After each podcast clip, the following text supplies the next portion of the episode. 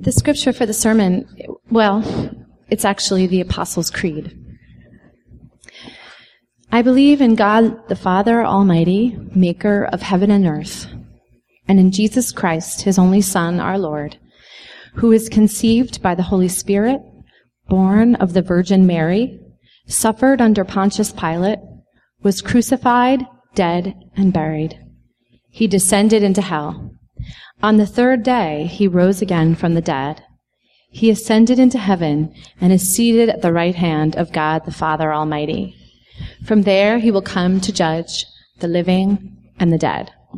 I believe in the Holy Spirit, the Holy Catholic Church, the communion of saints, the forgiveness of sins, the resurrection of the body, and the life everlasting. Amen. Thank you, Katie. As you just heard, we're, we're going through the Apostles' Creed. Um, the reason is this is the foundational creed of the Christian church. If you can affirm this, you can be a member of our church. This is all that we ask in terms of belief, and it is shared by nearly every other branch of the Christian church, the Orthodox Church, the Catholic Church. It's called the Apostles' Creed because it is a summary of what the apostles originally taught. Whether or not they actually wrote it, who knows? They're, after all, mainly illiterate. But it is a, truly a summary of the teaching of the Bible and the essence of what they said. And so it really is basic Christianity. We looked last week at the first part. What does it mean to believe? And the notion that is taught us in the Bible that belief is rational, but also it ha- you have to know facts, you have to know the details of the Bible, details of Jesus, his history, his life, what he said. But there's also a supernatural element. Belief is always God reaching out to us. Right now, I would like to look at this first stanza. Not so much I believe, but what we believe in. God, the Father Almighty, maker of heaven and earth. What does that mean? What is its significance?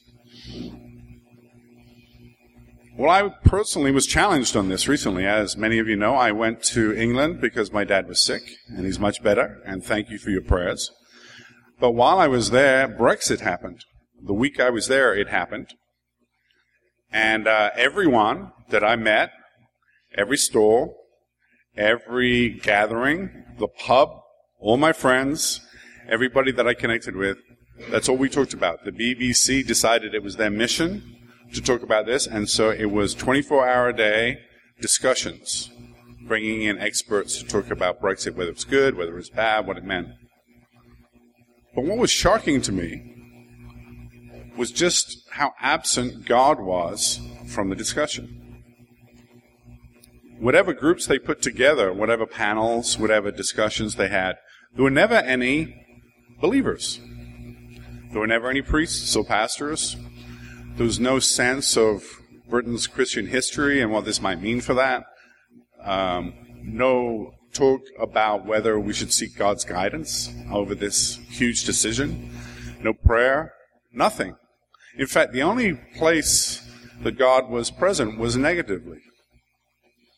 It seemed like every discussion panel had to have a militant atheist in the uh, kind of lineage or disciple of uh, Christopher Hitchens. I don't know if you know him. He wrote a book, uh, God is Not Great, How, po- how Religion Poisons Everything. It, there was always an atheist with that kind of spirit saying either that the problem was religion and the immigration of uh, Muslims to Europe and to uh, England, or that people who believed in religion were the kinds of people who would vote to leave because they were ignorant, stupid, they didn't realize that science had disproved Christianity or replaced Christianity. In fact, it was, it was shocking how much that is true in Europe. Science and technology has held in such high esteem that it seems to be the default there. And religion is just absent. Not even a subject of argument. Twenty years ago, my friends used to challenge my faith. Now, they just think it's a little sad, not even worthy of comment. And it challenged me. Why do I believe? What do I believe? Has science really disproved Christianity? Is it relevant now? Are Christians really intolerant, ignorant bigots, as is so, was so often said? It seems like Islam and Christianity are now conflated into one, and we're all potential terrorists if we believe. What to think of it? I mean, it, it really was a challenge. I prayed about it while I was there. I, I read the Bible. I tried to go through all the reasons that I became a Christian and what do I believe. And what I believe is God is real. And He is the Father Almighty, and He is the maker of heaven and earth. You know, Psalm 19 says, The heavens declare the glory of God, and the skies proclaim the work of His hands. Day after day they pour forth speech, night after night they reveal knowledge. They have no speech, they use no words, no sound is heard from them, yet their voice goes out into the, all the earth, their words to the ends of the world. I've always believed that. I've never had a sense that science and faith are in conflict. There's the book of nature, and there is the book of Scripture, and they have the same author, and they're compatible. When I was at seminary, uh, I went to Princeton Seminary. In the summer, we used to walk to the uh, Institute for Advanced Study. It was only like four or five houses down from where my dormitory was. And they had this delightful ceremony in the afternoons. Three o'clock every afternoon, they had tea and biscuits. Very civilized. And we used to walk down and go into their lounge, and we would share tea and biscuits with all these brilliant minds. And it was amazing how interested they were in us as uh, student seminary students. They, there was no sense of conflict or being in opposing camps. And ever since I've, I've tried to read and watch lectures from the Institute of Advanced Study. My favorite, by the way, is a guy called Nima Arkani-Hamed. He's probably the um, best known and most prolific astrophysicist at the moment, theoretical physicist. And um, what I'm about to share with you, I've got mainly from him. Because I want to talk about this idea. Has science and technology replaced Christianity as a source of faith and meaning? Are Christians all ignorant bigots, subject to a tyrannical God? So let me introduce you to a concept. I see, I think that the, the public speakers, the sort of people who speak and debate and use the authority of science, are not aware of what scientists actually do and what they think about. So here's a concept I want to introduce you. Common sense and science tells us that over time, things fall apart. If you build a sandcastle, it will crumble back into a pile of sand. It will just become another part of the beach. If you build a house, it's going to take a little bit longer, but eventually, it might take centuries, it will crumble back into dust. The world is filled with the ruins of things, of ancient cities, of buildings, of temples. Everything falls apart. Your nice, shiny car is going to be a clunker in 20 years. Your beautiful new iPhone one day you'll drop it and the, the screen will crack and it will be an old iPhone. Things do not stay the same. The clothes that you wear, your teeth, everything, over time, decays, crumbles. It's a commonplace. Things get old. They fall apart. They wear out. In science, there is a measure of this tendency. It's called entropy. It's a quantity. Your beautifully structured and designed sandcastle has an entropy close to zero. But as it crumbles, as it returns to a pile of sand, as it returns to the beach, its entropy increases. The highest entropy, by the way, is 1. Everything is between 0 and 1. Basically, it's very easy for sand to be a beach. It happens naturally. You get a pile of sand, wind and waves will turn it into a beach. The chances of it happening are almost 100%. One in one. But sandcastles are rare. You don't see sand and wind building sandcastles. the chances of seeing it are close to zero. So entropy starts low and over time increases. So that's all very interesting, Pastor. Why are you bringing that up?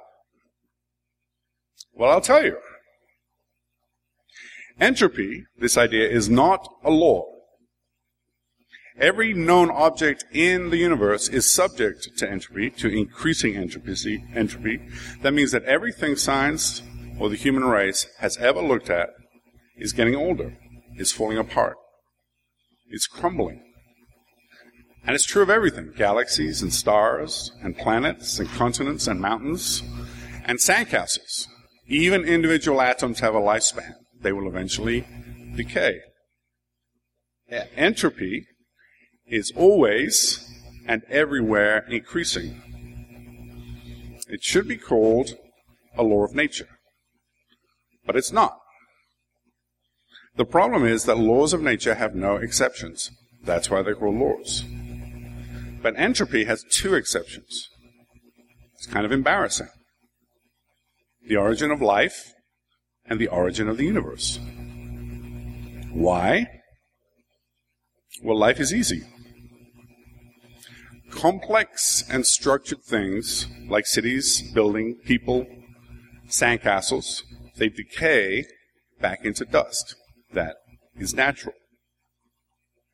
But how do you reverse that? How does dust, literally the earth, chemicals and compounds that make the earth, how does that turn into a living cell? Filled with DNA and intricately folded proteins and extraordinary molecular machines. That is not entropy increasing. That is a massive decrease in entropy. If you saw a sandcastle suddenly build itself out of sand spontaneously, you'd realize that something was wrong. And yet that's what happened when the chemical compounds of the world, the earth, the dust, somehow became the first simplest living cell. Where did the entropy go? Where did all the disorder go so it could become ordered and structured and complex? Who built the sandcastle? It's a massive hole. Nobody knows. Science doesn't know. And Nima Arkani-Hamed has pointed out that it is a huge problem. There is another problem the origin of the universe. Since uh, American astronomer Edwin Hubble discovered that the universe was expanding back in 1929, science has believed that the universe came from a tiny, primordial, dense, infinitely uh, energetic, infinitely small. And everything that we see exploded out of it in a big bang. Now, when things blow up, usually they're very disordered. It should have just been an expanding, slowly cooling glass gas cloud. And yet, the universe is filled with structure.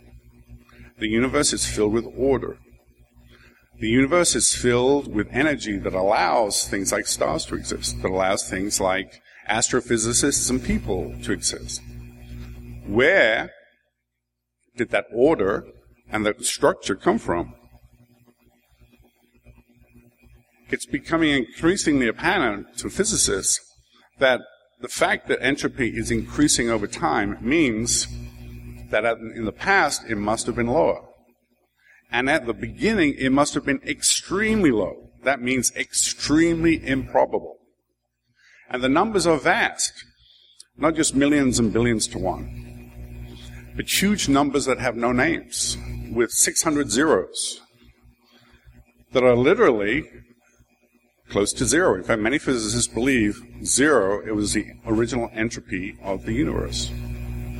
All the structure came because it was highly structured in the beginning. The rules of physics, the, uh, the way that gravity has shaped galaxies and stars. It is highly unlikely that a simple explosion would create that stuff. Entropy zero in the beginning of the universe. Well, what does that mean? Well, whatever is the source of zero entropy can't be a physical thing.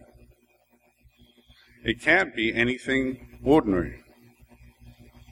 One science writer, Greg Easterbrook, said this Nobody knows, beyond foggy conjecture, what caused the Big Bang.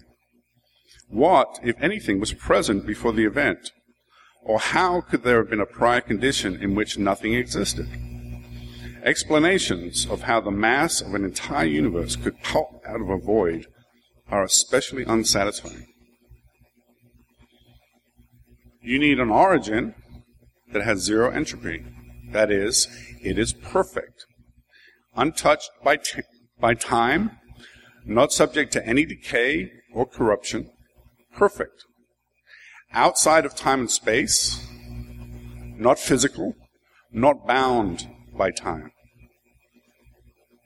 Unchanging. Because any change requires time. And change is what entropy is all about. And there is no entropy there.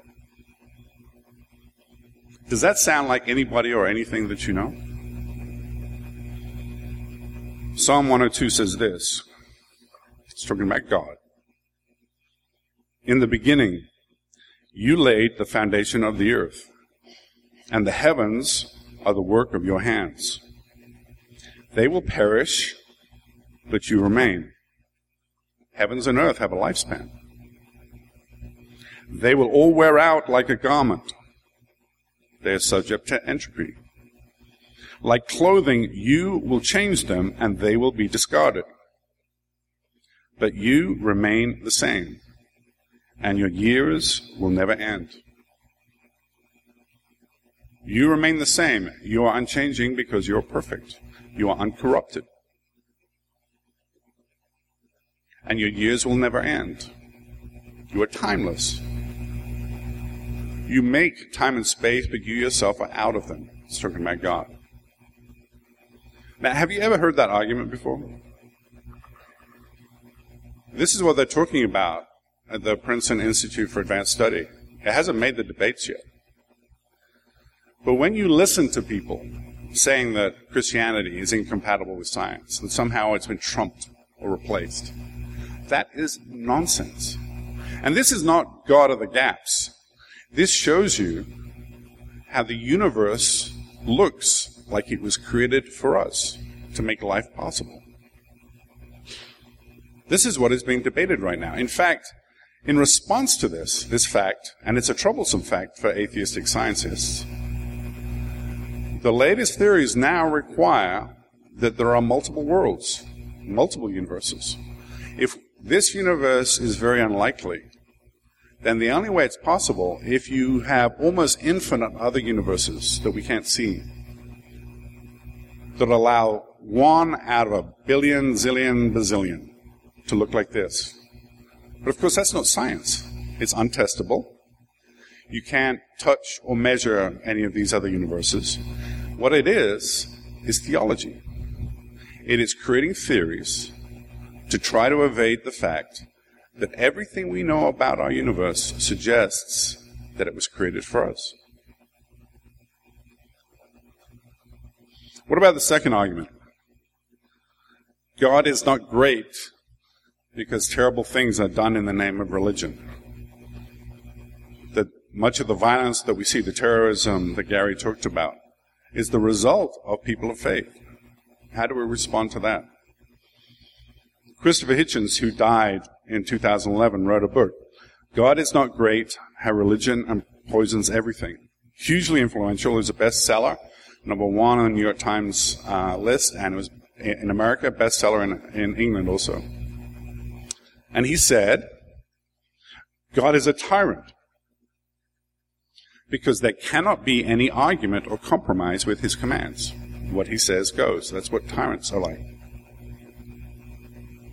And God must be an evil tyrant because he allows all the suffering and misery we see in the world that he created. In fact, Christopher Hitchens said this God is a worse tyrant than any North Korean leader. Because if you are unfortunate enough to suffer the misery of life in North Korea, at least one day you'll die and escape. But death is no escape from an Almighty God who punishes with an eternal hell. God is an evil tyrant, punishing everyone, uh, and nobody has any escape from him. Is that the God what we worship? I believe in God, the Father Almighty. Well, the Almighty part suggests absolute control. He's right about that. And absolute control might suggest tyranny. After all, it's a truism. Power corrupts, but absolute power corrupts absolutely.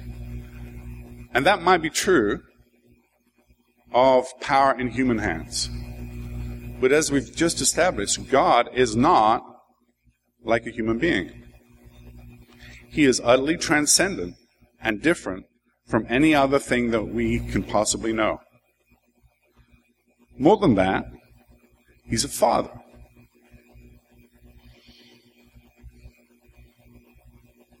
Luke 55 says, Seek the Lord while he may be found. Call on him when he is near. Ask, and it will be given to you. Seek, and you will find. Knock, and it will be opened to you. For everyone who asks receives, and he who seeks finds, and to him who knocks it will be opened. That's an odd tyrant who doesn't kick down the door and force himself, but has to be found that has to be sought after, who is humble enough to wait for the door to be opened to him. Is that tyranny? Does that sound like tyranny? And the fact that God is our Father. You know, there's a, a translation issue here. Our English word father is a direct translation from the Greek pater. The reason for that is that uh, Greek was the language the New Testament was written in. It was the language of education and the language of literacy. But most Israelites didn't use Greek. In fact, we know that Jesus and his disciples spoke in Aramaic, which is a form of Hebrew. Aramaic was literally Jesus' mother tongue. He would have learned it from Mary. And as a baby, he would have called her Amma, literally, Mama or Mummy. And his father Joseph, he would have called him Abba, literally dad, dada or daddy. What is remarkable is that the Bible tells us that that is the same phrase that Jesus always used of God. Whenever Jesus prays, he spoke to God his Father as Abba. In fact, when we pray the Lord's Prayer, the word there is Abba daddy. In Mark, Mark re- recalls in the Garden of Gethsemane that Jesus fell to the ground and prayed that if possible the hour might pass from him. Abba, Father, he said, everything is possible for you. Take this cup from me, yet not what I will, but what you will. So what does that mean? Well, just think for a moment. Jesus invites us, and in the Lord's Prayer commands us to pray not to our Father, but to Daddy. It's so shocking that we can't even bring ourselves to say it. That's why we use the word Father. It's just, just, it is shocking to think of God that way. To imagine praying that intimately. But that's what we are invited to say when we pray. And really, when we translate the Apostles, when we use the Apostles' Creed, we wouldn't, we shouldn't say, I believe in God the Father Almighty. We should say, I believe in Almighty God, who I know as Daddy. That is the intimacy that is implied. Is that the language of tyranny? Does that sound like Kim Jong in North Korea? Do you think he invites that intimacy from anyone? in North Korea. This is the language of love. This is the language of, in, of intimacy without any forcing. A divine courtesy. No tyranny. No forcing of the will. And think what it means. If it is true, and it is, that Jesus invites us to relate to his daddy as he did, then that is a completely open door. Think of how much religious nonsense is eliminated by this single fact. No protocol, no etiquette in Christian worship and prayer. You don't have to wear special clothes, no elaborate ceremonies, no special materials or apparatus, no special status, no esoteric training, no magical incantations, no secret temples or oracles. Just Daddy. And that's all he wants from us. Because he wants us personally.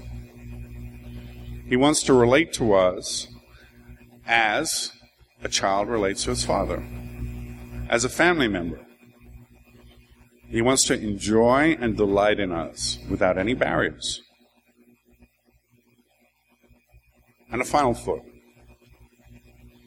How does he open the relationship? Not by sending armies, not by appearing as a tyrant with legions, not showing up as some glorious, unapproachable king, but by sending his son, Jesus, a child, as vulnerable as is possible to be, who could be betrayed by a human kiss. This is not a tyrant out to control the world.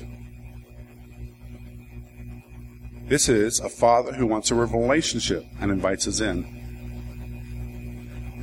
And more than just sending Jesus vulnerable, more than just sending him as a representative, think what happens to Jesus. I believe in God, the Father Almighty, maker of heaven and earth.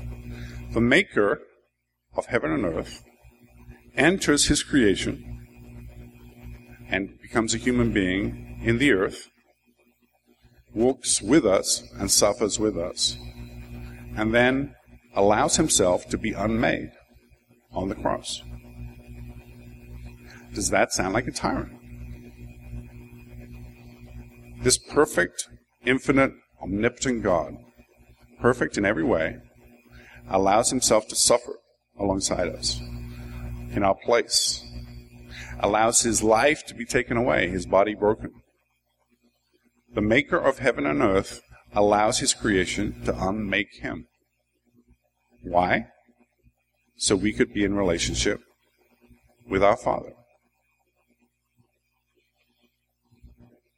I believe in God, the Father Almighty, maker of heaven and earth.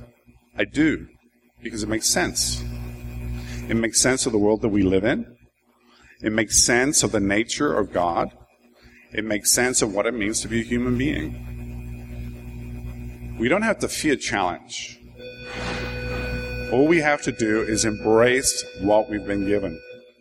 I have no idea why, that is happening, by the way. But anyway, maybe it's just saying time's up. So time's up. So I'd like you to stand because I'd like us to end with the Apostles' Creed. This, as I say, is the summary of Christian belief. If you can say this and believe it, if this truly is what you believe, then this table, the Lord's table, is open to you. That's all you need. So let's say it together. I believe in God the Father Almighty, maker of heaven and earth, and in Jesus Christ, his only Son, our Lord. He was conceived by the Holy Spirit, born of the Virgin Mary, suffered under Pontius Pilate, was crucified, dead, and buried he descended into hell. On the third day, he rose again from the dead. He ascended into heaven and is seated on the right hand of God the Father Almighty. From there, he will come to judge the living and the dead. I believe Holy Spirit, the Holy Catholic Church, the communion of saints, the forgiveness of sins, the resurrection of the body, and the life everlasting. Amen. Lord, may this truth guide us and comfort us. Lord, because of this, we are never alone. Because of this, our lives have purpose and meaning. Because of this, we never need to be afraid. We thank you for these truths. We thank you in Jesus' name. Amen.